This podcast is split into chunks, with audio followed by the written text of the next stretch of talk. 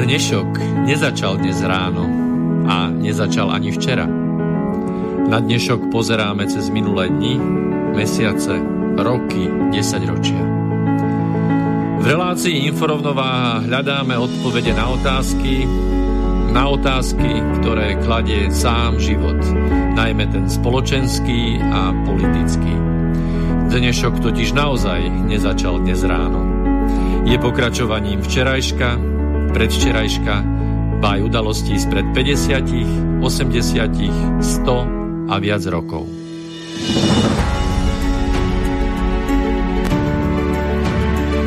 Rovnováhu potrebujeme vždy, všetci a všade. Je preto veľmi podstatné, či sa k nej blížime, alebo sa od nej vzdialujeme. Všetko totiž súvisí so všetkým. Počúvate reláciu Inforovnováha.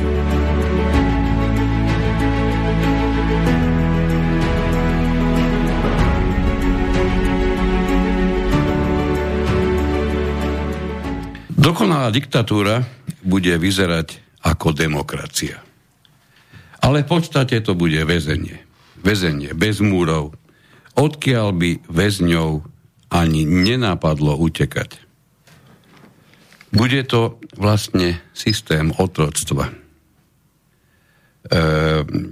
v ktorom budú otroci vďaka konzumu a zábave dokonca svoje otroctvo či svoje nevoľníctvo milovať. Toto nie sú moje slova, to sú slova anglického spisovateľa Eduza Huxleyho, ktorý na prekvapenie asi vás všetkých už nie je medzi nami takmer 60 rokov. Zomrel v roku 1963. Tým som chcel poukázať iba na to, že snahy je úplne jedno koho v tejto chvíli, o to všetko, čo zažívame dnes a denne, nie sú ničím novým. Len my máme vďaka všetkým okolnostiam citlivejšie nastavené naše senzory na vnímanie niečoho, čo sme si mali všímať už dávno, pradávno. Príjemný dobrý večer, vážené poslucháčky, vážení poslucháči. Práve počúvate prvé sekundy alebo minúty 86.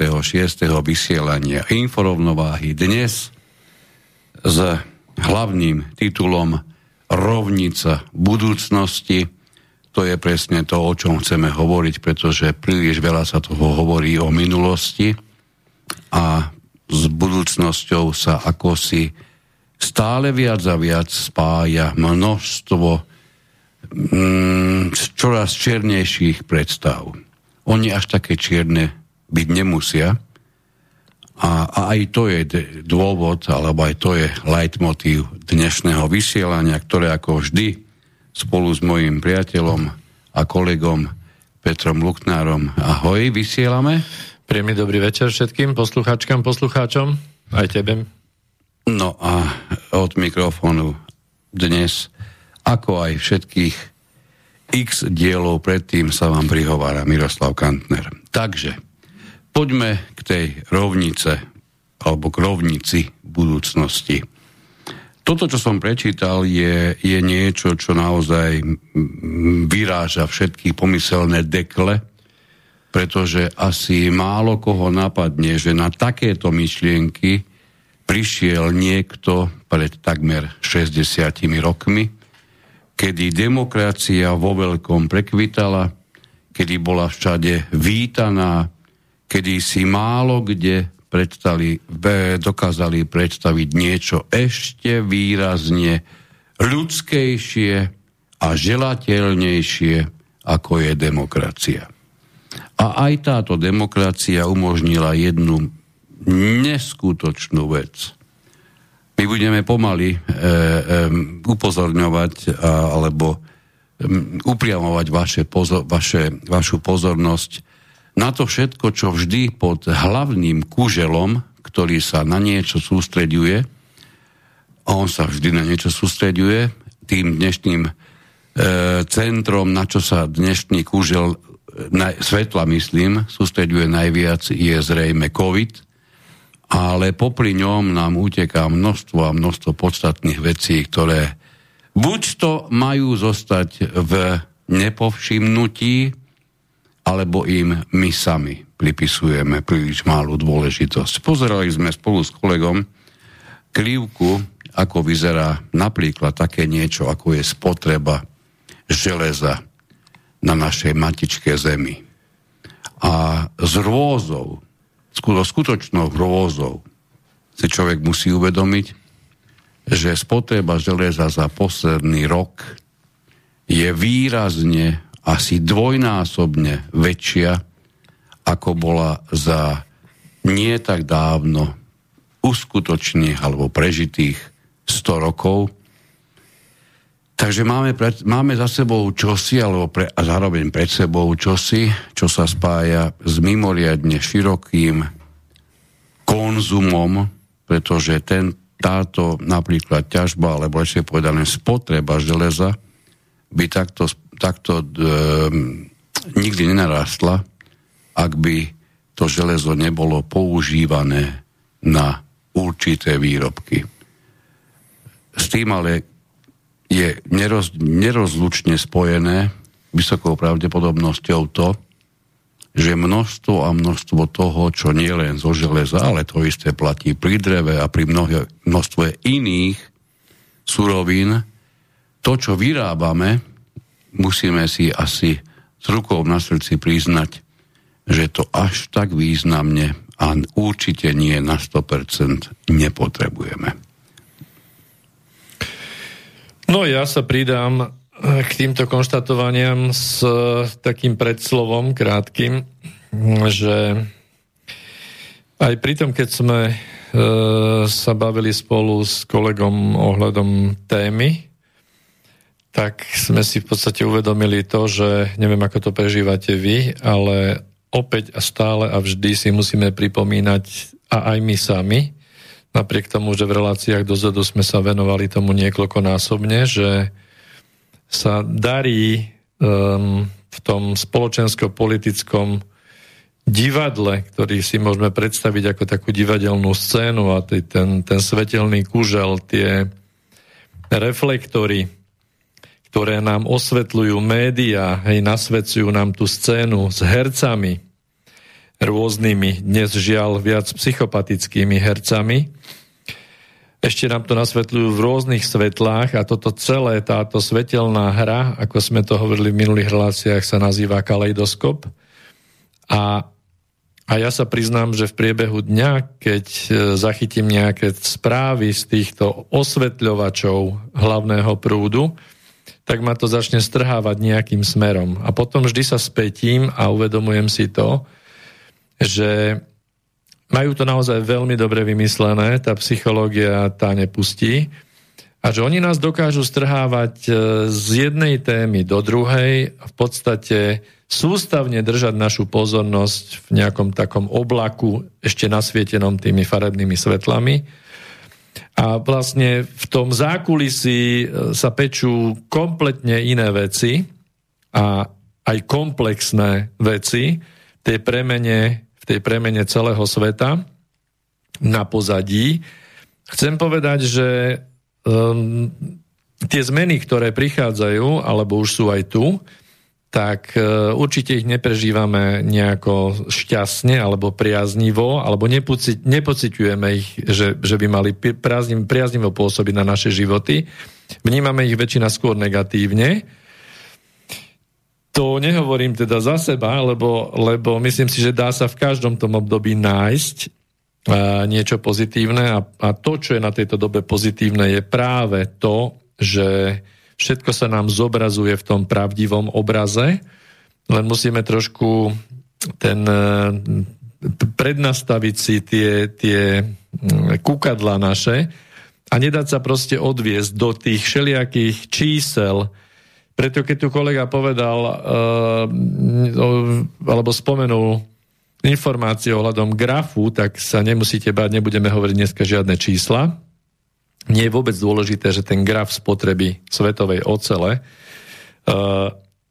aké, akú hodnotu predstavuje dnes, akú hodnotu bude predstavovať v budúcich rokoch, pretože ten graf, aspoň toto si dovolím teda povedať a vie, budete si to vedieť predstaviť, ten graf má vlastne tvar exponenciálny. Myslím si, že e, to si každý vie predstaviť, že s nárastom času sa znásobuje tá daná hodnota. No a keď si toto uvedomíme spolu, tak tento graf, exponenciálny graf, vlastne predstavuje od samého začiatku celý tento náš civilizačný um, civilizačný priestor, celú túto civilizačnú dobu od, od toho biblického konceptu um, židovsko-kresťansko-moslimského konceptu, pretože ten celý koncept je vlastne postavený na žiaľ Bohu, musíme to povedať na zbavení sa zodpovednosti. Venujte zodpovednosť nejakej entite, nechcem to teraz hodnotiť. A tu máte návod, čo máte robiť. No a tým pádom, pokiaľ strácame zodpovednosť za svoje konanie, tak sa odopíname od základných princípov a pravidiel prírodných zákonov, vlastne od toho stvoriteľského, čo nám bolo dané, sa odchylujeme. A to, že táto krivka odpájania sa a zbavovania sa zodpovednosti dnes tiež predstavuje tú exponenciálnu krivku, lebo vidíte, že čím vyššie figurky sú osvetlené v tom divadle, tak tým menej zodpovednosti majú na sebe. Alebo tým viac sa chcú tej zodpovednosti zbaviť. Čiže tá exponenciálna krivka nám vyjadruje jednak spotreby všetkých surovín, ktoré na tejto planete spotrebujeme. Či je to drevo, či je to hliník, či je to hnedé uhlie, plyn, či je toto železo. A keď sa pozriete, tak táto istá krivka predstavuje napríklad aj ten v tom celom našom koncepte e, zabudovaný parazitizmus, pretože keď zoberiete e, vývoj dlhu jednotlivých krajín alebo celosvetový vývoj dlhu, tak to má takisto takú istú krivku. Pretože na každý ten jeden úver sa nabaluje na istinu úrok. Takže ten exponenciálny graf, ktorý predstavuje spotrebu železa, je taký istý, len s inými číslami a predstavuje, že to zadlženie celoplanetárne ide v limite, sa blíži k nekonečnú, hej, keď to teraz použijem nejakú matematicko-fyzikálnu veličinu. Čím ideme v časove, na časovej osi ďalej, tým viac narastá hodnota toho, tej veličiny, ktorú chceme sledovať. A vieme z matematiky, že v tom nekonečne sa to blíži k tomu, teda v tom, tom čase tá exponenciálna krivka rastie k nekonečnú, čo nie je možné. Prosím my tu... aby sme aj trošku zrozumiteľnejšie hovorili pre niekoho, kto nie je v matematike príliš doma, hm? tak pojem exponenciálna, nechcem byť učiteľ národov, ale, ale pre istotu, tak skús. znamená, že ak niečo bolo v roku 1 na úrovni 2, hm? v roku 2 už to môže byť na úrovni nie 3, ale na úrovni 8, v roku 3 toto isté bude na úrovni 50. Tak. A v roku 4 už to môže byť 400. Tomuto kľudne budeme hovoriť exponenciálny nárast, aby sme si ho dokázali aj trošku predstaviť. Čiže to nie je, že 2, 4, 8, 10 a podobne. Tak. To stúpame neskutočným tempom a toto stúpanie, v zmysle toho, čo si hovoril a s čím treba naozaj len jednoznačne súhlasiť, sa príliš zaujímavo vzťahuje prakticky na akýkoľvek aspekt nášho dnešného bežného života. Nie len na výrobu železa, alebo teda na, na výrobky zo železa a ich teda počet alebo ich, ich celkovú tonáž, ale aj napríklad na rozsah úveru, ktorý pra, prazaujímavo s tým ide takmer ruka v ruke. Tak no vlastne v tej, v tej dnešnej relácii chceme poukázať na to a preto sme to aj nazvali, že rovnica budúcnosti, lebo ono toto, toto deja vu, ktoré, ktoré sa zrejme opakuje už civilizačne, že nejaká, nejaká nejaký civilizačný koncept, e, sa vyvíja najprv takým tým, tým normálnym, e, nazvieme to plochým, teda čo sa týka krivky plochým spôsobom, čiže lineárnym alebo mierne v narastajúcej nejakej priamke a potom sa do toho vlastne v rámci, v rámci tej, toho konceptu ten parazitizmus sa začne prejavovať tým, že tá krivka sa začne vlastne nakláňať smerom hore, alebo teda stúpať smerom hore.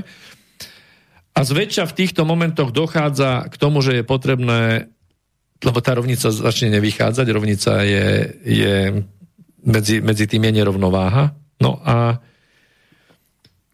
poznáte nás, keď príjmeme ten koncept, že nič nie, nie je náhoda a takisto ako každý objekt alebo aj každý subjekt, keď berieme spoločnosť, tak je nutné ju riadiť. Mali sme tu v reláciách viackrát sme spomínali riadenie. Riadenie je mimoriadne dôležitá vec. Dnes skôr máme, alebo sme svedkami neriadenia. Hej? Naša spoločnosť, teda Slovenská konkrétne, teraz doslova je neriadená, alebo je riadená spôsobom, akým sa to naozaj robiť nemá.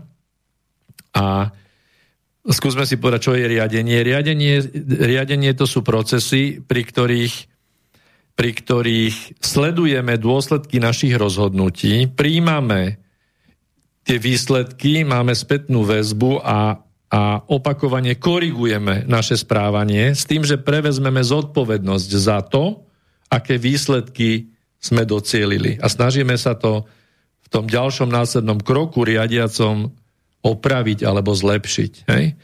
Ale bez no a... prijatia zodpovednosti toto je nemožné. A, a my dnes sa nachádzame v bode, kedy, kedy zodpovednosť, napriek tomu, že o nej rozprávajú v každej, na každej tlačovke, zodpovednosť odišla niekde do inej galaxie. Nie, nie, nie, nie, nie. toto sa absolútne milíš, teraz sa otvorili nožiky povačkoch mnohých, mnohých poslucháčov.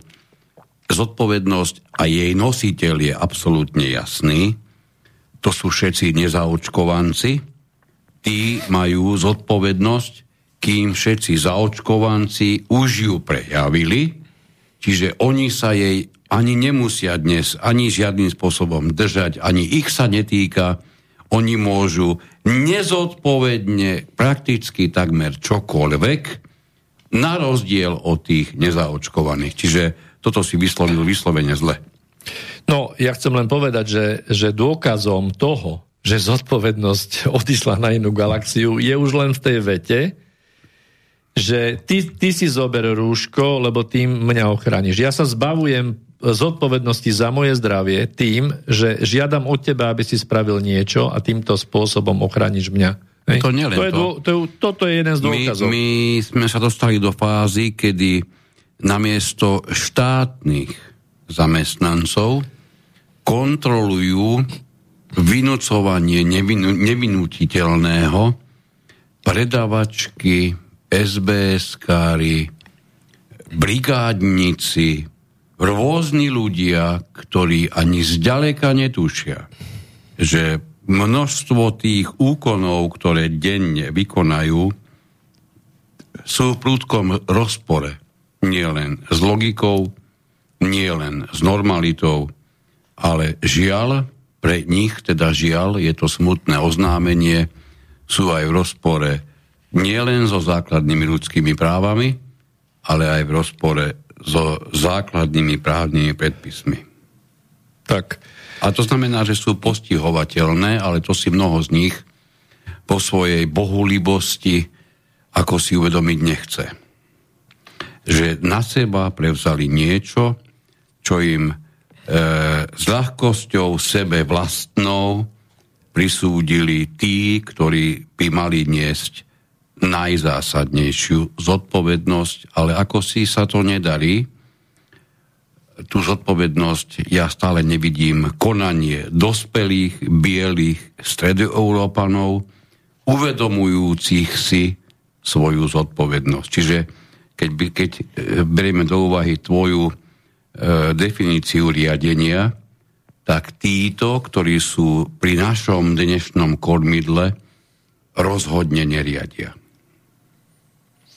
E, samozrejme, otázka je, že či je to zámer ano. alebo náhoda. Nie, nie, náhod, to necháme. Náhod, náhod, náhodne už sa nedá ani Oj. padnúť na ulici. No. Ani to už nie je náhoda. Čiže ja by som to opäť vrátil do, tej, do toho pohľadu z výšky, že vlastne chceme poukázať tou rovnicou budúcnosti na to, že tak ako niekto ako nejaký pastier, ktorý má stádo, tak má, má na starosti to, aby to stádo prežilo a aby fungovalo, aby bolo všetko v poriadku, tak ako nechcem toto rozoberať hĺbšie, každému toto asi je jasné, tak aj to nejaké celoplanetárne stádo má niekto na starosti, pretože riadenie postupuje po tých rôznych úrovniach. Je to, je to ako, ako sme si povedali, tá moc, moc jedna je, je skrytá v druhej, čiže najlepšie, podľa mňa žiadny lepší príklad ako, ako matriošky neexistuje, to znamená, že tá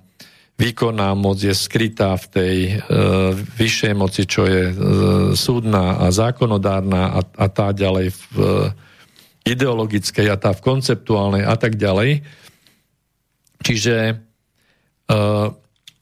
v, tom, v tom celom sa nachádzame momentálne v tom stave, kde, kde ten, kto má na starosti v rámci toho riadenia e, tie globálne otázky, tak sa dostal do bodu, kde jednoducho nemôže civilizácia pokračovať tak, ako pokračovala dodnes, pretože nám o tom hovoria všetky tie krivky, ktoré sa nachádzajú v tom strmom raste.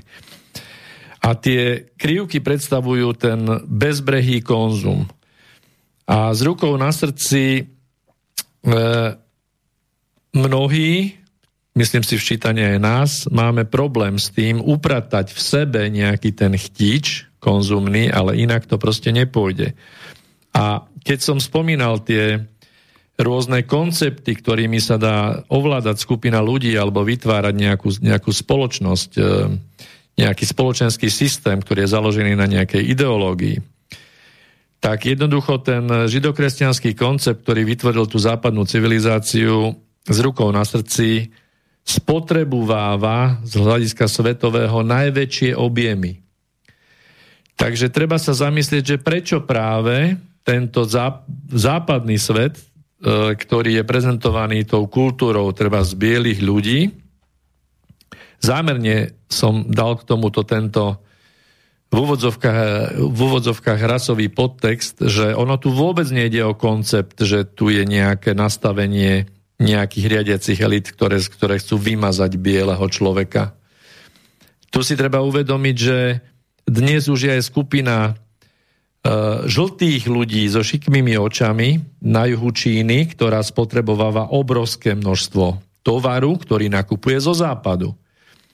Tu je skupina v, v, takmer všade na svete, aj v nejakých častiach Afriky alebo v Južnej Amerike, kde sú ľudia, ktorí majú obrovské zdroje a, a čerpajú obrovské množstvo toho konzumu a tento spôsob ďalej je neudržateľný. Preto v rámci toho riadenia je treba upratať, je treba umravniť tú skupinu a samozrejme, že tá riadiaca skupina nie je ochotná sa vzdať tých toho svojho postavenia a toho svojho konzumu, takže potrebuje od určitej úrovne zlikvidovať vyššiu strednú triedu a strednú triedu. To je to, čo teraz prežívame. Pozrite sa, čo sa deje s našimi podnikateľmi, čiže ostávajú iba nadnárodné reťazce. A upratať všetko do takého marxistického konceptu, možno som použil také kliše teraz, hej, ale do, tak, do takého konceptu rovnosti, a všetky politiky, politiky Európskej únie a politiky Spojených štátov, a teraz si budeme trošku my, my hľadiť možno ego s kolegom, že sme vraveli už možno dva roky, tri roky dozadu, že Spojené štáty sú pripravené k rozpadu. Hej. Praveli sme v relácii pred dvomi rokmi, že elektromobilizmus je, je holý nezmysel. Ono, e, nezmysel je to, že ono to v podstate vychádza. Hej, spotreba elektriny, keby všetky autá sa prehodili z, zo spalovacích motorov na, na elektromobily, tak skolabuje sústava. To nie, že všetky. To, to, to nehrozí ani, ja neviem, v niektorých krajinách je elektromobilita 7% v severských krajinách a už majú problémy jednoducho s, doby, s, s nabíjacími súpravami, majú problémy s, s tým, že, že klaknú celé okruhy. To znamená, že opakovane o tom hovoríme, ak chceme stále klásť tú otázku, že uvedomujete si vlastne to, že tá rovnica sa uprace tým, že jednoducho nám nebude umožnené konzumovať. Aj pokiaľ ide o, o tie autá, ja som si už viacnásobne prečítal rôzne čísla, ktoré sú vzťahované k tomu, aká je potrebná elektrická sieť, aký výkon musí zabezpečiť na Slovensku, niekde som to zachytil, ak by sme mali čo len 20% dnešných aut pobehujúcich po Slovensku, tak potrebujeme nové jaslovské bohunice. Ej, a toto všetko sú, sú veci, na ktoré nepotrebujete vedecký rozmer. Tam stačí naozaj taký ten základný, pardon, keď poviem, že až sedliacký rozum, tým neurážam nikoho, naopak, ja to chcem hovoriť, že E, je to to, to, čo, to, čo žiaľ Bohu mnohokrát ako prvé opúšťame a veríme úplným nezmyslom. Nie, skúsme zostať na úrovni základného, základného rozumného uvažovania, kde vám postačí zo pár čísel a vám bude jasné, že takýto počet aut s ním sa proste nedá ani do budúcnosti rátať. Čiže nastane čosi, čo keď sa pozriete už na niektoré, niektoré len, len také prvotné, také, také lastovičky, ktoré už vyleteli informačné, už ste sa s tým niektorí hadam aj stretli, že budú, budú sa autá zdieľať, ako sa dnes zdieľajú kolobežky. Dokonca ste sa určite aj s tým už stretli, že nie každý bude mať možnosť používať autá, to prakticky bude za odmenu. To už nám tu hovorí istý sociálny systém, ktorý z časti ste mnohí už videli na nejakých videách z Číny. A je toto všetko... A v nejakých sci-fi filmoch. No, a to je... V úvodzovkách sci-fi. Áno, ono, ono ukáže sa, že mnohé tie sci-fi filmy boli, boli je, je, pomaličky na úrovni kryštálovej gule a nie, a nie ani tak na úrovni sci-fi, ale to sme nič z toho nedokázali predpovedať ani očakávať. A mnohí ani dnes sa na to nechcú pozrieť tak, a žiaľ Bohu, a toto je pre mňa až urážlivé, alebo urážajúce, niekto si myslí, že si nechá, ja už ani neviem, koľko je plánovaných, či 3, či 10, či koľko vakcín vyslovene narvať do nejakého pleca a tomu zaručí návrat k normalite. Preboha, čo sa ešte musí stať, aby bolo všeobecne známe, že žiadna normalita, ako sme ju poznali pred marcom 2021 je, sa nám nevráti. Ej, žiadna z tých normalít sa vrátiť ani nemôže. To by tu ten celý COVID bol úplne na nič. Ej, buď to začneme brať COVID ako súčasť tejto, tohoto, nazvem to, upratovania sveta, čo bude zrejme asi dosť rozumný počin, alebo ho úplne oddelíme od všetkého budeme si o do nekonečna všímať čísla, ktoré pán Boh vie, kto ich vyhodnocuje, pán Boh vie na základe čoho ich vyhodnocuje. My tu máme, tu sa strela do vetra o nejakej účinnosti, od vakcín až po neviem po čo. To všetko sú čísla, ktoré pri, pri chápaní celkového rozmeru, o čo tu ide, odpustite mi, to sú prakticky bezvýznamné. Je, úplne bezvýznamné. Preto je veľmi dôležité, čomu človek venuje pozornosť. Ja som sa tiež prichytil pri tom, že množstvo a množstvo času, ktorý sa dá rozumne využiť, e, som strávil napríklad už len tým, že som pozeral na správy, ktoré, nemyslím tým správy v televízii, tie už nepozerám celé roky pre Boha, ale na správy e, rôznych médiách, ktoré sa viazali k tomu, ako vyzerá ten COVID a čo spôsobuje a čo sa od neho čaká a podobne. Stále viac a viac mi vychádza z toho jedno a to isté. E, svojím spôsobom, ak ten vírus existuje, nemusíme ho spochybňovať, ale ak existuje, je vysoko pravdepodobné, že skôr či neskôr stretne každého z nás. To je zrejme rovnica, ktorú je treba pochopiť. Je to jedna z tých rovníc budúcnosti. Uveriť tomu, že vďaka vakcíne zažijeme ľahší priebeh, je mimoriadne krásne. Ja nebudem tvrdiť, že je to vylúčené, ale odpustite mi, nebudem ani tvrdiť, že tak to naozaj bude. Pretože to si nedokážem predstaviť na základe čoho sa tieto informácie vôbec dostali medzi ľudí. Ja ich zatiaľ stále chápem ako súčasť vakcinačnej mašinérie, pretože táto vakcinačná mašinéria postupne, dobre si to všímame, stráca, naozaj stráca už akúkoľvek logiku. Začalo to tým, že bude vakcína sloboda, no myslím si, že potom vyše roku už dávno chápeme, že vakcína nie je žiadna sloboda. Keď, keď si zoberieme do úvahy, že máme na svete štáty, kde je zaočkovanosť viac ako 90% a žiadnu slobodu nezažívajú. Nie, nie, Gibraltar má 115%. Gibraltar, na Gibraltare sa zrejme zaujímavo počíta. Čiže ani tá vakcína samotnému, ani Gibraltaru, ani ešte mnohým iným, ktoré sú s očkovaním na tom vysoko, nezaistilo, nezaistila návrat k normalite, to vám dneska nikto nedokáže potvrdiť. Čiže vakcína nie je sloboda. Keď sme to tvrdili 5 rokov a pol, tak, tak nás mnohí považovali za hoaxerov, šíriteľov absolútne nezmyslov. Potvrdilo sa, že rozdiel bol iba niekoľko mesiacov, kým to bola pravda. A keď si pozrieme, čo postupne okolo toho, pardon, musím povedať, natárali, tak my s prekvapením zistíme, že prakticky nič z toho. Kľudne sa, chodte sa vrátiť v rok a pol v čase, pustite si, čo bolo vysielané v apríli, v máji e, roku 2021 a vy nebudete veriť, čo vidíte. Mnohokrát. A, a až vtedy možno pochopíte, čo za rozprávkam sme mnohí uverili. Našťastie my dvaja nie. Ej, až vtedy to mnohým príde, ako ja som to niektorým priateľom poradil, chod sa pozrieť, máš toho plný YouTube, ešte je to stále dostupné. Chod sa pozrieť, čo tí ľudia dokázali vysloviť a hlavne to prosím ťa skonfrontuj s dnešnou súčasnou realitou. Veď nedávno, veď to je ani nie rok, pán ocenený vedec, vedec, slovenský vedec nám tvrdil v, televíznej, e, v televíznom rozhovore, nám tvrdil, že vakcína predsa zaručí, že my nemôžeme ochorieť. To ešte ani rok nie je od tohoto tvrdenia. Do akej miery má pravdu?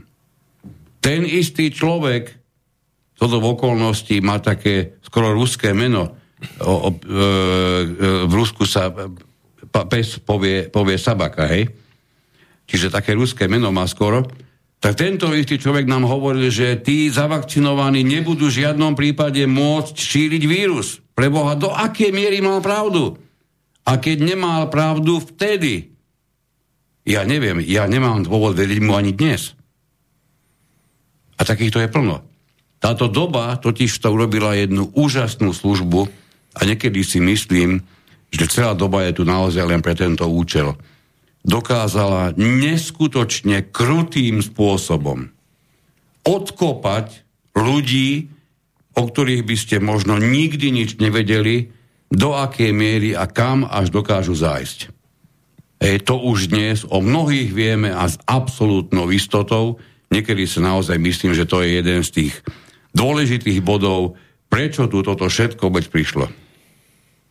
No ja by som chcel položiť e, vám, poslucháčom, takú tú otázku, že keby ste vy, vy mali e, na starosti vyriešiť takú úlohu, že máte v košiari nejaké, nejaké plemeno a je premnožené a niektoré kusy z toho plebena žerú stonásobne viac ako iné kusy z toho plemena, zistíte, že tieto kusy zastavujú nejaký, nejaký socioekonomický koncept, ktorý nazývame teda tou západnou civilizáciou. Máme tu ešte aj iné, napríklad tá moslimská civilizácia, tá nespotrebovala tak veľa. Nemá v svojom koncepte takú žravú spotrebu.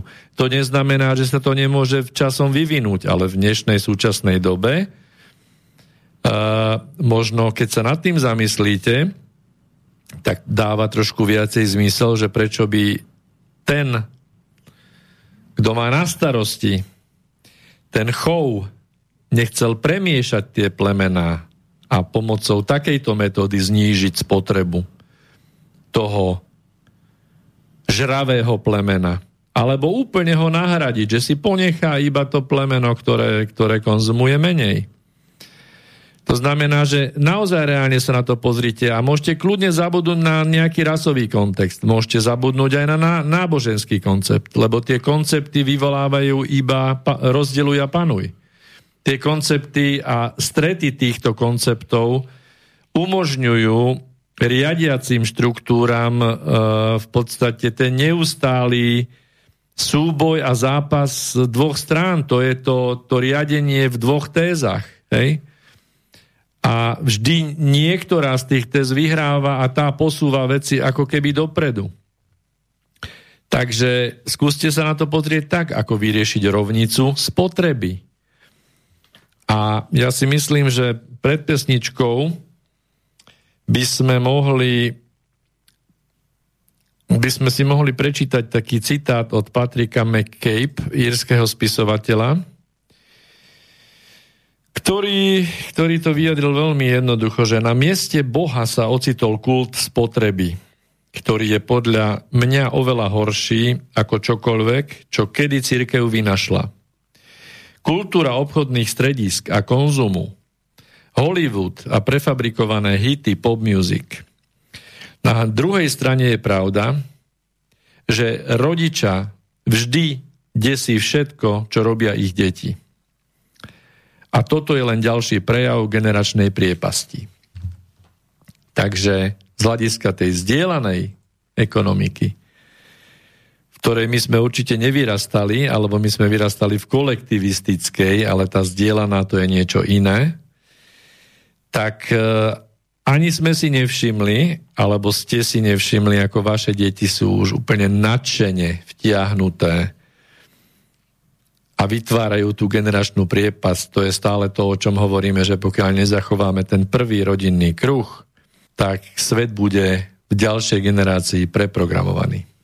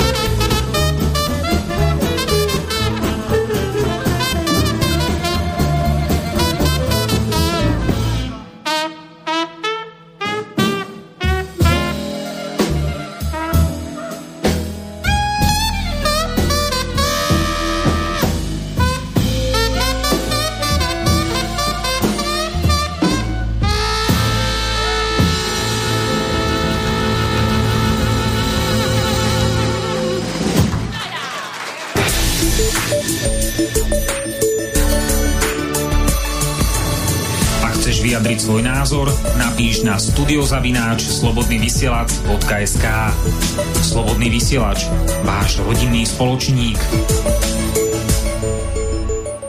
Človek stvorený na Boží obraz má Bohom dané právo byť pri naplňaní svojho osudu na zemi slobodný.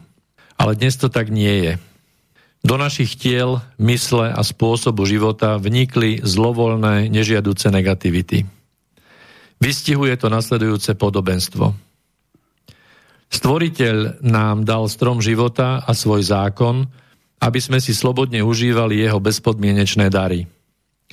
Tieto dary sa týkajú našej bytosti, pretože sme mikrokozmom stvorenia, stvoriteľovho tela, nášho absolútneho, najvyššieho domova, a toto naše právo byť vzalo za svoje, keď prišlo niekoľko vyvolených a postavili okolo stromu plot a vyhlásili.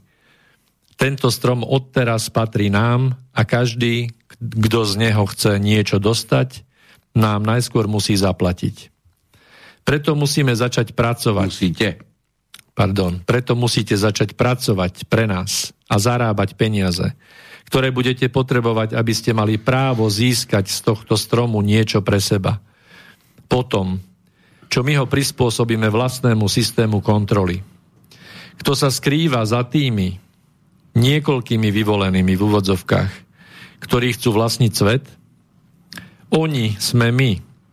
Systém založený na falošnej predstave o vlastníctve sa udržuje vďaka tomu, že podporuje konzum – oni by nemohli mať moc nad nikým z nás, ak my sme nedovolili, aby nad jediným zákonom stvoriteľa, ktorým je zmena, prevládli sekundárne zákony. Tieto zákony nás naopak zafixovávajú v umelom kontexte Matrixe.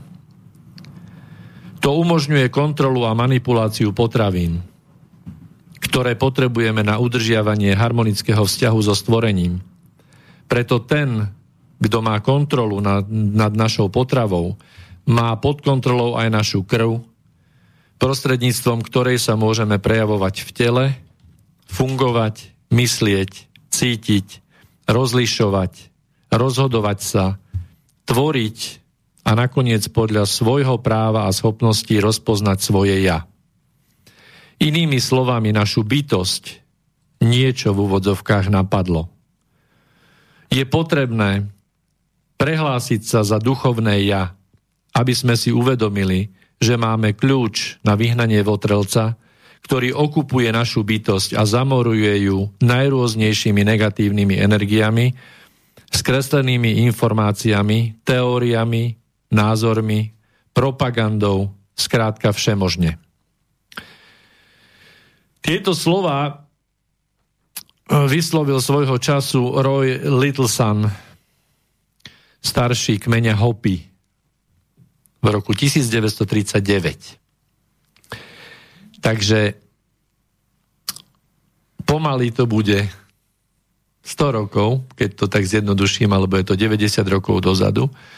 A myslím si, že e, našťastie už teraz dochádza viacerým ľuďom, že tieto pravdy, ktoré tu sú napísané a ktoré majú veľmi široký kontext a samozrejme, že z tohto, z tohto odstavca by sa dalo vytvoriť samostatné debaty na rôzne smery. A že vlastne týmto sme chceli poukázať aj na to, že ak si myslíte, že táto kríza, ktorá, ktorú prežívame, je krízou ekonomickou, uh, tak máte čiastočne pravdu, ale v prvom rade sa tu jedná o krízu mravnostnú. Nikde sa neposunieme, ani ako spoločnosť, ani ako jednotlivec, pokiaľ nezvýšime každý sám v sebe tú mravnosť, pokiaľ my nebudeme schopní sami sebe povedať alebo sami si uvedomiť, že čo naozaj k tomu životu nevyhnutne potrebujeme a čo je niečo navyše. Proste prichytávame sa, myslím, že s rukou na srdci každý pri tom, že sme boli tak, tak prudko vtiahnutí do toho víru tej exponenciálnej krivky, že máme toľko tých tíčov, čo sa týka teda konzumu, a to je jedno, či je to konzum teraz tela, alebo mysle, alebo proste či je to zábava, či sú to drogy rôzneho charakteru, či je to nejaký zábavný priemysel, či je to, e, či je to spústa rôznych tovarov, ktoré nepotrebujeme, ktoré, ktoré nakúpime len preto, že si myslíme, že, že nám to urobí dobre. No na chvíľku možno. Hej. No mnohí už nakupujeme, aj keď teda ja osobne mimoriadne málo, už len kvôli tomu pocitu úžasnému, zase mať niečo nové. Hej, dokonca niektoré partnerské krízy sa riešia nakupovaním čo už je teda ozaj pomerne vysoký stupeň, kam sa to celé dostalo. No, e, ten, ten zvyk e, alebo zlozvyk nakupovať, e, ktorý prináša takú ilúziu, že vlastne ako keby tá nová vec nám prinesie nejakú novú energiu, no tak čiastočne áno, ale ono my potrebujeme vlastne v tom kolobehu života vytvárať prúdenie energie úplne iným spôsobom, aby tá energia prúdila práve medzi ľuďmi. A keďže mnoho ľudí sa v dnešnej dobe dostáva do tej do, tej, do toho vyššieho stavu vedomia, do uvedomovania si veci, tak takisto nie je náhodné, že, že ten riadiaci káder má snahu pooddelovať ľudí a využíva na to rôzne tie politiky. Jednou z nich je ten covidizmus, ktorý dnes uh, sa snaží ovládnuť našu, našu spoločnosť a v rôznych teritoriách sveta sa dostal už úplne do absurdity. Ja som počúval nedávno mm, jedného Čecha, ktorý pôsobí v Austrálii akože niečo nepredstaviteľné, akým spôsobom funguje Austrália, kde sú ochotní v rámci tohto, tohto covidizmu zatvoriť celé obrovské mesto, keď sa objavili jeden prípad. Jeden prípad alebo dva prípady. To znamená, že ani nie je chorý. A znovu prídeme k tomu, že uh, trošku k nejakým tým prízemnejším veciam. Uh, opakovane sa tu snažím, snažíme naznačiť aj to, že tým osvetľovačom, teda tým médiám sa na tom divadelnom pódiu darí odviezť nás úplne od tej podstaty debaty. Podstata debaty je napríklad v tom, že pokiaľ by PCR test, ktorý je dnes pomaly ako hostia v, v kostole. Hej?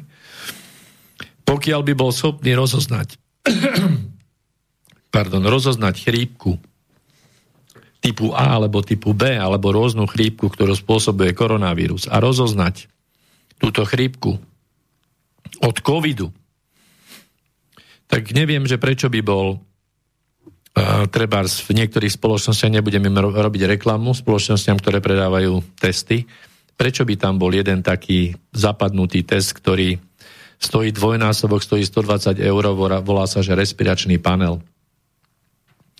v ktorom sa hovorí konkrétne v popise toho testu, že, že ľudia, ktorí majú klinické príznaky, ktoré sú, sa podobajú nejakému typu výrózy alebo nazývame to my bežne chrípka, bežní ľudia, tak tento test slúži na rozpoznanie konkrétneho pôvodcu ochorenia. A konkrétne v tom, pri tom teste je napísané na rozpoznanie chrípky a ochorenia COVID-19. Ten test stojí 120 eur. 72 hodín treba k výsledku. Tak ja sa pýtam, čo robí potom ten PCR test, že vám vyšparajú nos a za 10 minút ste pozitívni alebo negatívni. Ne? A, to, a už ste číslo. A s týmto číslom sa operuje a s týmto číslom v rámci tejto COVID propagandy sa zastavuje ekonomika hlavne Európy a Ameriky, Severnej Ameriky, Spojených štátov Čiže ako vidíte, je to čiste politická záležitosť, nie je to zdravotná záležitosť. Keby bola zdravotná, tak by sa muselo pristúpiť aj k nejakej prevencii. Muselo by sa hovoriť aj o nejakom liečení. Nemohlo by to fungovať tak, že všetci, ktorí sa snažia, nebudem menovať, je ich viacej, ktorí sa snažia uh, z medicínskeho hľadiska, čiže uh, lekári, doktori, sa snažia navodiť nejakú liečbu, nejaký protokol liečebný, ktorý určite viete, že existuje nie jeden. A myslím si, že aj mimoriadne úspešné protokoly na vyliečenia ochorenia, ktoré je podobné chrípke, tak existujú. A prečo teda sú umlčovaní? Prečo v rámci tej celej propagandy vyhovuje? A teraz dám tú otázku, položme si mi tú otázku. Keby ste chceli upratať 500 miliónov ľudí v Európe, aby prestali nadmerne žrať s prepáčením, a 350 miliónov ľudí v Severnej Amerike, aby prestali žrať, lebo tam ešte možno viac žerú, no neviem, je to, je to nazva, zhruba rovno. Skôr povedzme spotrebovať, pretože tým žraním si naozaj nakoniec niekto predstaví žrať, takú, žranicu. Žrať myslím nič, no. spotrebu všetkého, hej? Tak Proste žrať. Radšej môžeme. buďme konkrétnejší. Dobre, spotrebovávať všetko, všetky tie nezmysly, ktoré, ktoré sú navymýšľané na to, aby jednoducho vyprázdňovali peňaženku v tom kulte, v tom kulte uh, konzumu, kde, kde vám povedia, že ekonomika musí fungovať No nie, a funguje počkaj. vtedy... Ako prvé padne ten niekoľkonásobne vedeckými e, inštitútmi, subjektami e, propagovaný, omielaný a stále e, ako hlavný cieľ e, dávaný na, na, na, na post do pozornosti trvalo udržateľný rozvoj.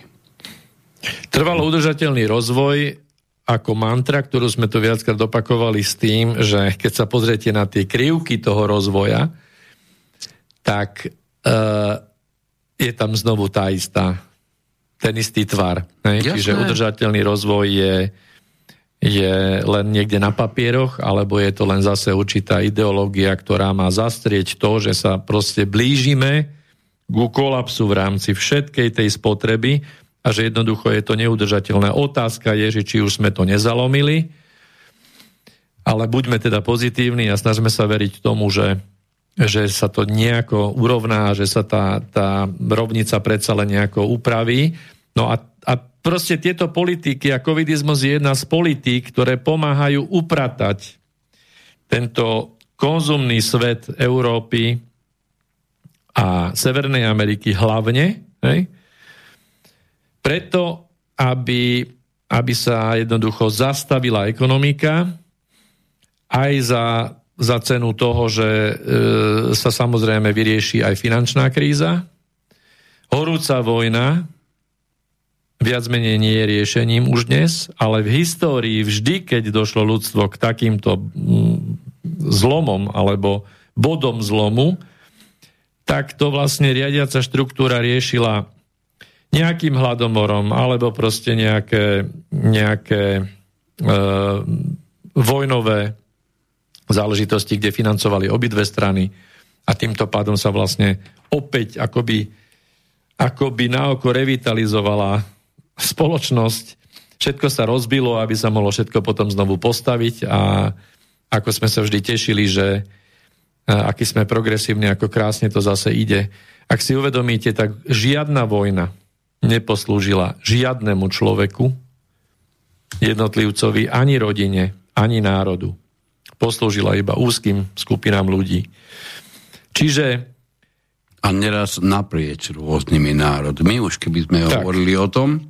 A keď si uvedomíte, tak, e, tak e, táto vírová propaganda tá poskytuje tým našim neriadiacim kádrom, myslím teraz tie národné, ktoré riadia túto deštrukciu, tak im umožňuje v podstate neustále možnosti korekcie. Pretože keď si uvedomíme, že začali sme s alfavírusom, z Wuhanu, z, v blíz, ktorý bol, bol, alebo objavil sa v blízkosti vojenského laboratória. a potom pokračoval deltou, ktorá sa ukázala prvá v Británii blízko, blízko zase vojenského laboratória v zásade. Hej? A to je to laboratórium, ktoré bolo preslavené aj, aj s Škripalom a, a Novičokom. Hej? Porton Down, či jak sa to volá tam, áno? Takže to je zase, de, delta je, je, je britská. Hej? Alfa, ten prvý pôvodný je čínsky. Teraz tu máme Omikron, ten sa objavil, čudujme sa, spolu všetci v blízkosti vojenského laboratória v Južnej Afrike. Všetky tieto laboratória majú prepojenie na CDC a na určitého nemenovaného pána.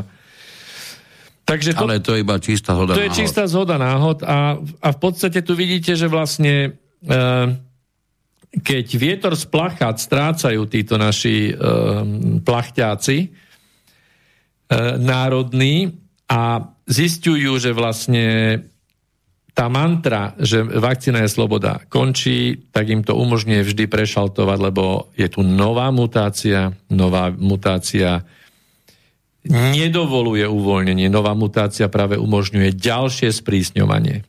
Takže vôbec tento koncept využiť nejaké mikróby, mikróby tie sú viditeľné, to, je, to by bolo ťažšie, ale víry, ne? Ktoré je veľmi ťažké, nikto mi ešte vlastne nepovedal, že nejaký videl teda, ale to nehovorím, že víry neexistujú. Otázka, čo to je presne za organizmus, hej, živý či neživý, lebo to je tiež, tiež veľká otázka, ktorú si môžeme položiť. Ale v každom prípade niečo živý neviditeľné... Organizmus, každý živý organizmus potrebuje niečo príjmať, aby mohol prežiť. Hej keď niečo príjima, musí niečo vylúčovať. Už len tento základný princíp pri víroch nie je, a o vírusoch nie je dodržaný. Hej. A to nehovoríme o tom, že e, neviem, či prvým dokonca, ak nie to prvým, tak minimálne druhým základným princípom akéhokoľvek živého organizmu je rozmnožovanie. Tak. No, čiže, čiže chcem tým povedať to, že v rámci riešenia tej rovnice budúcnosti, kde, kde musíme drasticky znížiť spotrebu, hlavne na tých miestach, kde sa najviac spotrebúva, tak tento covidizmus je na to absolútne ideálny. Hej? A samozrejme, že túžby rôznych psychopatických kádrov na ovládnutie na, na vytvorenie proste režimu, kde je všetko kontrolované, kde, kde všetko ide cez e, umelé inteligencie, kde všetko ide cez nejaký kreditný systém, QR kódy, mobily, to sa nemusíme baviť. To je opísané v knihách a v rôznych tých plánoch 20, 30, 20, 50. Hej? To je presne ten mm, moment, kde sa je potrebné pristaviť, pretože ak existuje aj, a to nespochybnujem, že by neexistovalo, to tzv. bezštruktúrne riadenie, tak sa opäť raz v plnej nahote prejavuje, prejavuje absolútne po celom, prakticky minimálne po celom Slovensku, pretože bez ohľadu na to, kto, prečo, ak, koľko ich je, čo chcú a tak ďalej, pre mňa toto všetko, čo tu, čo tu vidíme za posledné dva roky, dávno stratilo nejaký princíp náhodilosti. To všetko e, zahrňa v sebe princíp jedného jasného riadenia. Je tam, ja za tým vidím jasné pôsobenie psychologov, ktorí dokážu predvídať, aké bude konanie na základe určitých hej, dopredu vytvorených podmienok. No nie hociakých psychologov. Pochopiteľne. To, to, to, toto to dávno proste pre mňa stratilo princíp náhodilosti. To, čo si povedal, že sa vždy objaví niečo nové, je celkom logické, pretože keď, už, keď ti už plamienok dohára, to tak jediné, čo urobíš a opäť intuitívne, no pridáš ďalšie polienko, prípadne aj niekoľko a zrazu sa ti rozhorí oheň vo veľkej, vo veľkej miere. Čo je ale podstatné, že pre mňa tu naozaj náhodilosť neexistuje ani nemôže existovať. A všimni, všimnime si, kam to dospelo. Máme rôzne štáty, rôzne republiky, naša prezidentka jej povedala rôzne krajiny, kde to postupne dospelo do rôznej pozície, ale s vysokou pravdepodobnosťou, pokiaľ by sme celosvetovo súťažili o maximálnu nelogičnosť tzv. riadenia pandémie na Slovensku, teda pandémie ako takej, tak pravdepodobne Slovensko vyhrá s veľkým, veľkým predstihom, lebo takto tupo, ako je to u nás robené, to nemôže existovať nikde. Žiaľ, opäť raz sme si prežívame si a budeme si ešte musieť zrejme nejaké niekoľko piatkov prežiť mimoriadne psychopatické sklony prekvapujúco veľkého počtu ľudí a tým nemyslím len ľudí na rôznych vládnych úrovniach. Je tým myslím ľudí, ktorí majú vôbec v rukách akúkoľvek možnosť rozhodovať, čím samozrejme nevynechávam ani tých hrubokrkých vpúšťačov do potravín a podobne, pretože aj im táto doba mnohokrát priniesla pre nich mimoriadne vítanú možnosť konečne uplatniť váhu svojej doteraz obyčajne prehliadanej osoby. Nemôžem hovoriť osobnosti, pretože osobnosti predstavujem trošku inak. Hej, doteraz bezvýznamní ľudkovia, je, bolo ich kvanta a kvanta. Skúsme si uvedomiť, ako sa z nich prakticky z večera na ráno stali takmer celebrity. Skúsme si predstaviť, akú moc sa podarilo týmto celebritám dostať do rúk ľudí, ktorí nemajú ani základnú psychologickú výbavu na to, aby mohli akúkoľvek moc vôbec niesť. Pozrime sa, čo to narobilo s policajtami. Pozrime sa, čo to narobilo naozaj s bežnými ľuďmi, ktorí veriac propagande, pritom paradoxne množstvo z nich pred propagandou covidu ničomu, čo vychádzalo z oficiálnych miest, neverilo. Je neuveriteľné ľudia, ktorí dávno mali politiku za obyčajné svinstvo, politikov za obyčajných klamárov, títo ľudia dnes sa klaňajú pred covidobožstvom, plný samozrejme až živočišného strachu lebo ono podarilo sa fantasticky jedno. Našli sa, vykopali sa, implantovali nám sem spoločenské konflikty. V rámci tých spoločenských konfliktov, keď si to uvedomíme, poďme x rokov naspäť. Pred 30 roky sme mali konflikt komunisti, nekomunisti. Hej, vyháňali sme komunistov do všetkých funkcií, stačilo, aby niekto mal dva týždne knižku, bol vyháňaný, bol dehonestovaný, bez ohľadu na to, čo vedel, čo poznal, čom bol všeobecne užitočný. Toto nás nezaujímalo.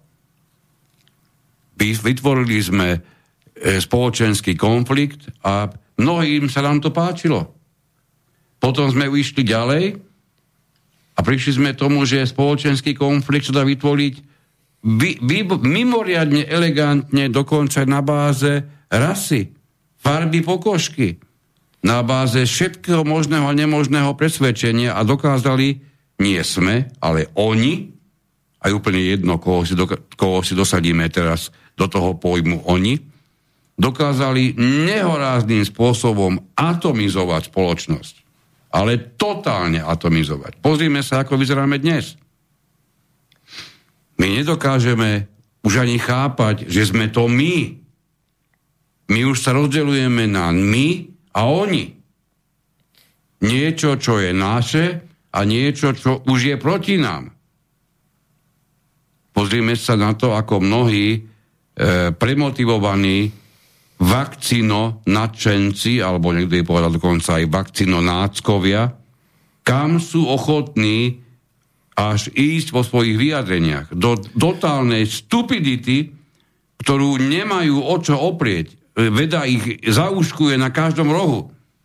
E, napriek tomu sa neustále o nejakú vedu opierajú, pritom tá veda už ich nemá pomaly v čom podporiť. To je nepodstatné. Podstatné je to, že máme tu spoločenský konflikt. Keď majú ľudia konflikty medzi sebou, nemajú čas vnímať iné veci. Ten kužel svetelný sa jednoznačne nastavil a aj preto dnešné vysielanie sme nazvali rovnicou budúcnosti, pretože je potrebné začať vnímať veci mimo tento nasvietený kúžel. On je vnímaný ako bolestivý, nikomu sa nemôže páčiť a im pozdávať, že nemôže ísť normálne niekam e, do reštaurácie, že nemôže spústu iných vecí. Ak by vám toto niekto povedal pred dvomi rokmi, nebudete mu veriť ani pol slova.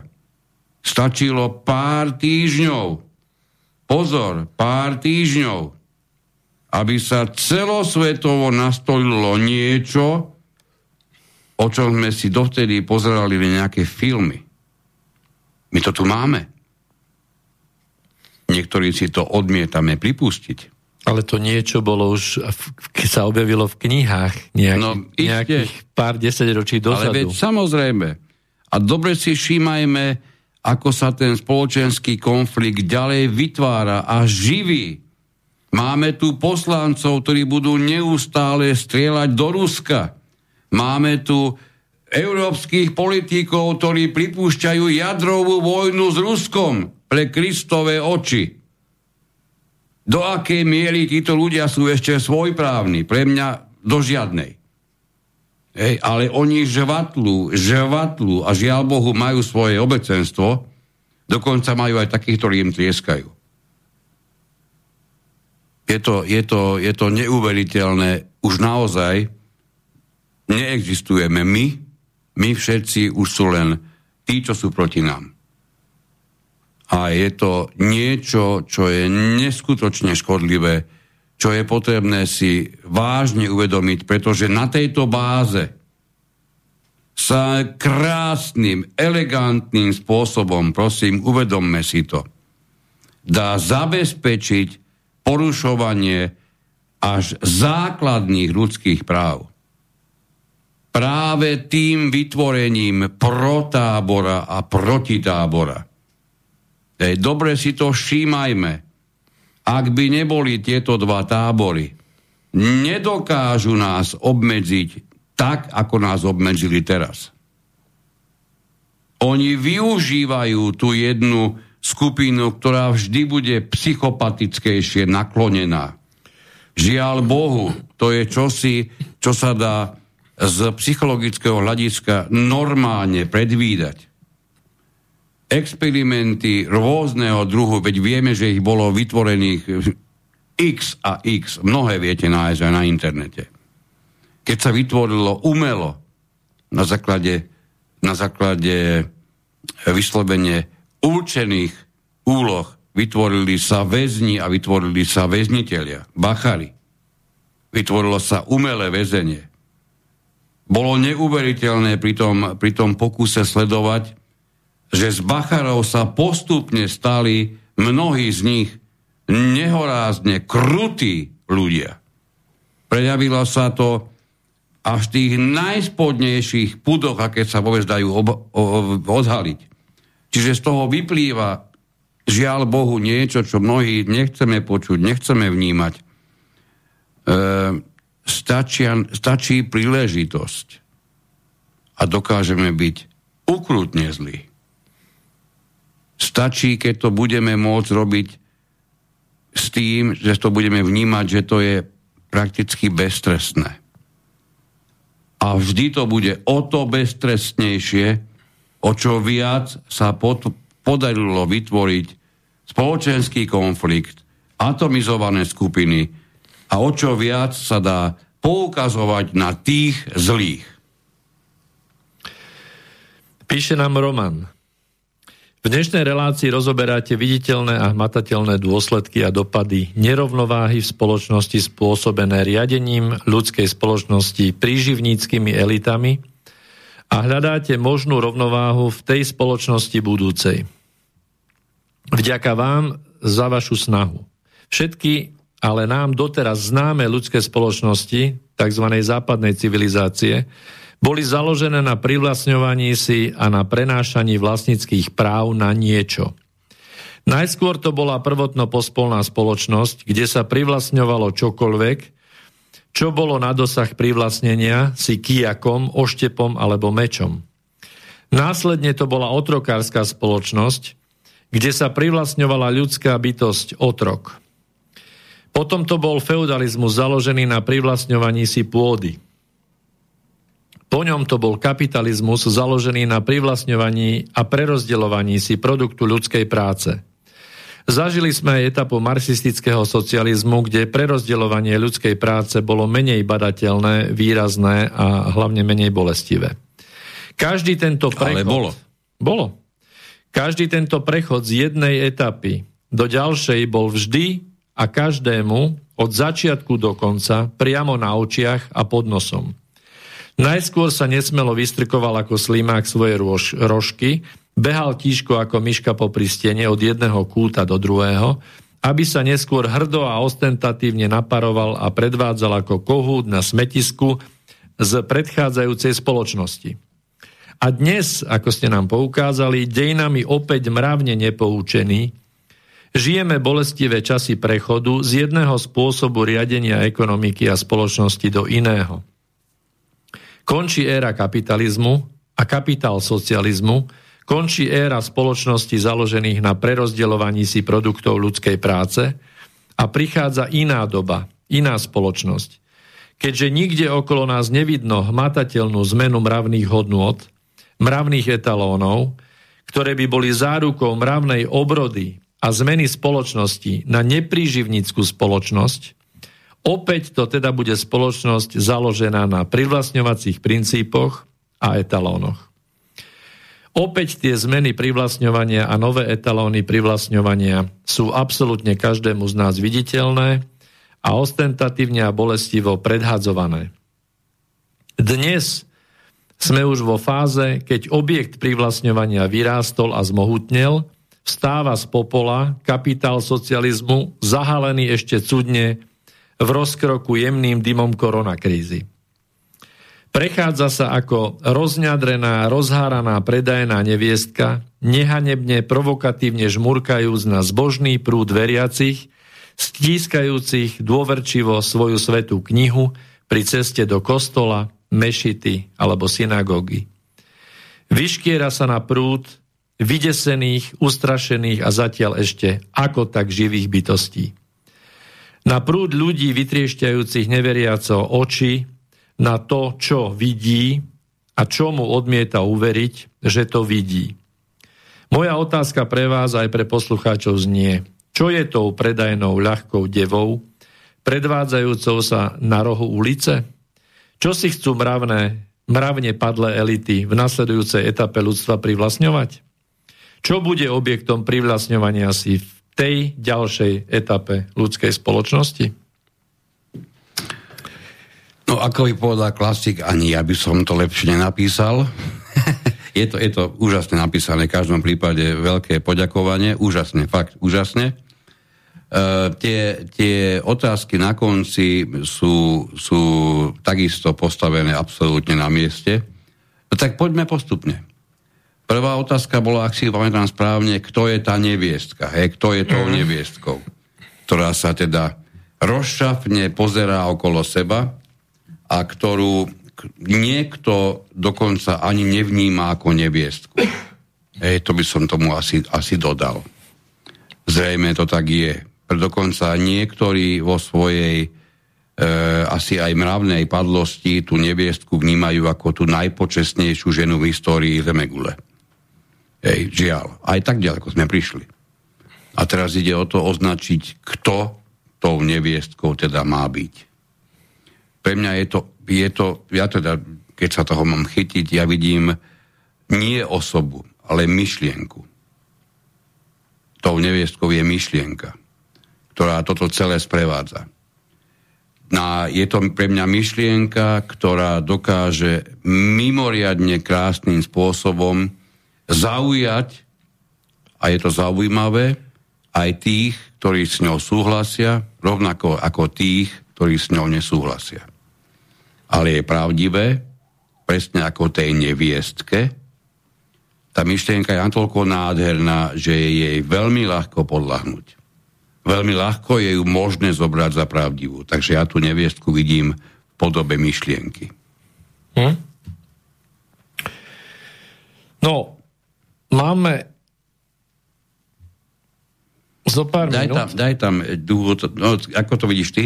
No, ja vidím v tom, vidím v tomto príspevku jednak to, že v tom celom slede uvedomenia si tých rôznych typov tej istej spoločnosti alebo toho istého typu spoločnosti, e, ktorý je stále pod tým istým konceptom, kde vládne úrok, kde vládne ten parazit, kde sa iba mení, mení to, čo, čo je kradnuté v danej spoločnosti, akým spôsobom a v akej miere. A e, tá, tá rovnica, ktorú sa snažíme my vyjadriť, tá, my počítame v našej, v našej civilizácii počítame iba, iba kvantitu v zásade, všetky čísla, ktoré počítame v, rôznej, v rôznych tých e, smeroch, ktoré sme rozčlenili, vedecké smery sme rozčlenili na veľa, veľa... Tu ťa na chvíľku, veľa, na chvíľu moment, na, no. na veľa prúdov, tak aby už ani medzi nimi neexistoval žiadny konsenzus, aby neexistovali žiadne prieniky my musíme sa vrátiť k tomu, že, že budeme schopní ščítavať aj kvantitu a kvalitu zohľadňovať v tom celom. Čiže tie komplexné počty, pretože, pretože potom sa nám vytráca z toho niečo z tej definície informácie, miery a matérie. Informácia, ktorú uchopíme s nejakou mierou, uplatníme a niečo z nej vytvoríme. Ja myslím, že tu nejde o čísla. Tie čísla majú podporiť nejaký pocit. Napríklad čísla, koľko zarábam, čísla, koľko dostanem za čo, čísla, koľko umrelo, prečo a podobne. Oni všetky majú jednu a tú istú úlohu, vytvoriť pocit. Na základe pocitov sa rozhodujeme. Na základe pocitov robíme všetko, čo robíme. Ak si myslíme, že naše denné skutky nám diktujú čísla, tak sa veľmi milíme. Čísla samotné nevedia dať nič. Prepačte, matematikári. Nám ide o pocity. A tie čísla sú len nástroj na pocit. A tie pocity sa dajú vytvoriť rôzne. Dokonca aj kladne. Aj, môžu byť aj kladné. A či budú také alebo onaké, asi je veľmi podstatné, aký je základ človeka, ktorý, ktorý tie pocity niekedy aj, aj bez toho, aby si to uvedomoval, v sebe vytvára. A možno, že to je ten základ, o čo tejto chvíli celá, celá svetová spoločnosť hrá. My sa musíme jednoducho nás skutočne inak nastaviť. A tie isté veci, ktoré sme desiatky a stolok, stovky rokov možno nejako vnímali, asi inú šancu mať nebudeme, ako začať ich vnímať inak. Otázkou pre mňa je iba jedno. Do akej miery to pôjde, ako sa hovorí, po dobrodky a do akej miery to pôjde na základe zla. A potom ešte samozrejme pod otázka, čo je to dobro a čo je to zlo. Vždy dostaneme nejaký výsledok tento dnešný výsledok nie je výsledkom. Pre mňa je to len, len istým prostriedkom k niečomu, čo je za tým. Keď nebudeme správne, mravne nastavení, budeme mať so 100% istotou o to väčší problém s vlast, vytváraním vlastných pocitov, budeme potrebovať o to väčšie čísla, aby sme mali dobrý pocit. Inými slovami, stále bude okrem iného aj ten konzum hrať obrovský dôležitú úlohu. Vojta má aj tri otázky. Čo bolo ďalej? Ja už si tú otázku presne nep- nepamätám, nechcem ju parafrázovať. No, otázka bola ešte, že čo v tej novej spoločnosti bude tým, čo sa bude privlastňovať. čo bude objektom privlastňovania si v ďalšej etape ľudskej spoločnosti. Áno, keď sa, keď sa človek zamyslí, zamyslí, my sme neprežili ako ľudstvo jednu jedinú etapu zrejme, kedy sa niečo neprivlastňovalo. Dokonca mám taký pocit, že keď vybehli dvaja z jaskyne, naháňali nejakého e, živého tvora, čo išiel okolo, tak sa veľmi ľahko stalo, že už vtedy si niekto silnejší alebo s väčším kijakom v ruke privlastnil nejakého toho, ja si myslím, toho pradiviaka, hoci ho sám neulovil. Čiže nejaké to privlastňovanie a nejaké princípy brania si niečoho, čo mi nepatrí, je mi to ľúto, ja to chcem tak povedať, že máme, máme zrejme oddávna zakódované. Dôležité je, akú úlohu to zohrá v konfrontácii s našou dnešnou mravnosťou. A to je presne ten moment, kde to obrovský, kde je tam samotná mravnosť, morálka, nazvime to akokoľvek chceme, nehorázným spôsobom prehráva. A úplne jedno, na koho sa budeš pozerať, tie prehry tým ľuďom vidíš na očiach. Počnúc prezidentkou, počnúc kýmkoľvek, Všade, všade, všade je to presne to isté. No, za mňa táto nová, nová spoločnosť e, má snahu a tendenciu ísť tak ďaleko, že, že sa už snaží e, privlastňovať si človečenstvo ako také. Už dochádza k, ne, k dehumanizácii. Čiže to je to, čo Eh, čo by sme v každom prípade nemali dopustiť. Eh, preto by sme mali eh, pochopiť, pochopiť že musíme sa spájať, musíme spájať aj tie odlišné názory, nie na základe nich vytvárať konflikty a jedno slovo, ktoré som použil v jednej relácii, alebo sme sa o ňom bavili už v jednej relácii, že možno tým by sme mohli ukončiť dnešnú reláciu a zamyslenie nad tým, aby tá rovnica v budúcnosti, alebo tá spoločnosť, ktorá, ktorá v budúcnosti nejako bude nastavená, uvidíme. Všetci myslím, že v dnešnej dobe máme možnosť to minimálne svojim, svojim myslením na to pôsobiť a samozrejme každý na tom svojom mieste. Uh, aj samozrejme hovorením s inými ľuďmi a zamýšľaním sa nad, nad tým, že ako, ako pozdvihnúť človeka, ako pozdvihnúť tú mravnosť, pretože my sme naozaj momentálne na úrovni na úrovni opice, ktorá, ktorá má odbrzdené určité ističe a Nie, o to si sa veľmi sa... pomýlil, opica nemá tieto, tieto veci odbrzdené.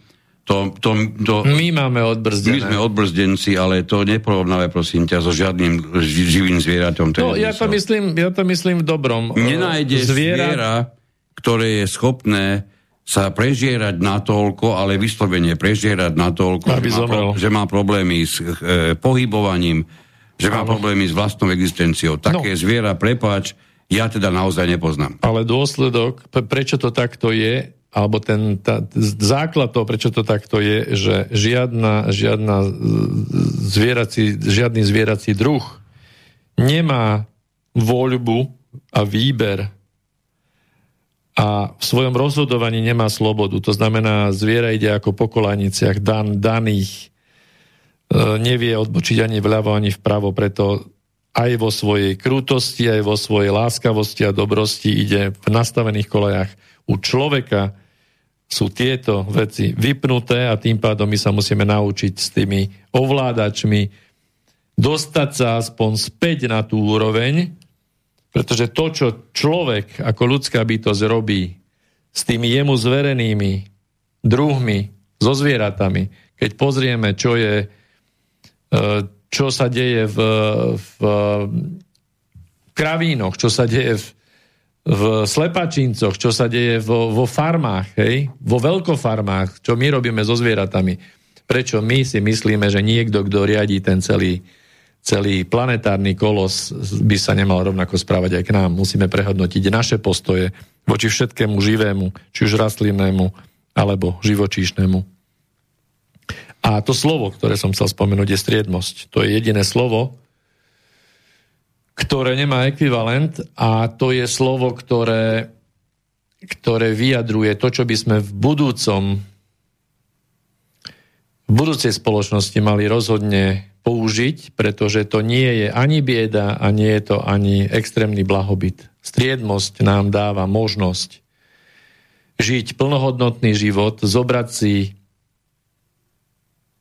zo zdrojov to, čo nevyhnutne potrebujeme a to vlastne robí aj, aj všetko ostatné živé na planete, okrem človeka, tak ako si aj ty povedal. A v podstate aj tie staré pôvodné natívne národy videli tie, tie veci a ten vývoj, respektíve to spolužitie týmto spôsobom. Nikdy nebrali viac a nikdy si neprivlastnili nič zo zdrojov alebo z prírody alebo z vody, tak ako to robí takzvané moderný človek. Takže striednosť. No, dnešnú reláciu by som rád ukončil slovami Ericha Vroma, z knihy Umenie milovať, stojí to za to. Naša civilizácia poskytuje mnoho utišujúcich prostriedkov, ktoré ľuďom pomáhajú, aby si svoju osamelosť neuvedomovali. Najprv je to prísna rutina zbyrokratizovanej, zmechanizovanej práce, umožňujúca ľuďom aby si neuvedomovali svoje najzákladnejšie ľudské priania, svoju túžbu po transcendencii a jednote. Pokiaľ táto rutina sama nestačí, človek premáha svoje podvedomé zúfalstvo rutinou zábavy, pasívnym konzumom sluchových a zrakových pôžitkov, ktoré ponúka priemysel zábavy. Určité uspokojenie mu prináša aj nakupovanie stále nových vecí a ich skorá výmena za iné.